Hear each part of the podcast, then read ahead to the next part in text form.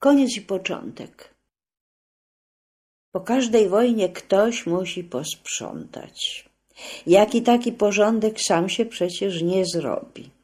Ktoś musi zepchnąć gruzy na pobocza dróg, żeby mogły przejechać wozy pełne trupów. Ktoś musi grzęznąć w szlamie i popiele, sprężynach kanap, drzazgach szkła i krwawych szmatach. Ktoś musi przywlec belkę do podparcia ściany, ktoś oszklić okno i osadzić drzwi na zawiasach. Fotogeniczne to nie jest i wymaga lat. Wszystkie kamery wyjechały już na inną wojnę. Mosty trzeba z powrotem i dworce na nowo. W strzępach będą rękawy od zakasywania.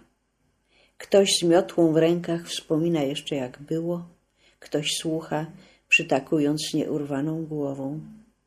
Ale już w ich pobliżu zaczną kręcić się tacy, których to będzie nudzić.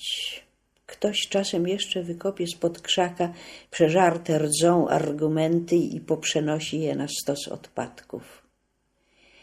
Ci, co wiedzieli, o co tutaj szło, muszą ustąpić miejsca tym, co wiedzą mało i mniej niż mało i wreszcie tyle, co nic.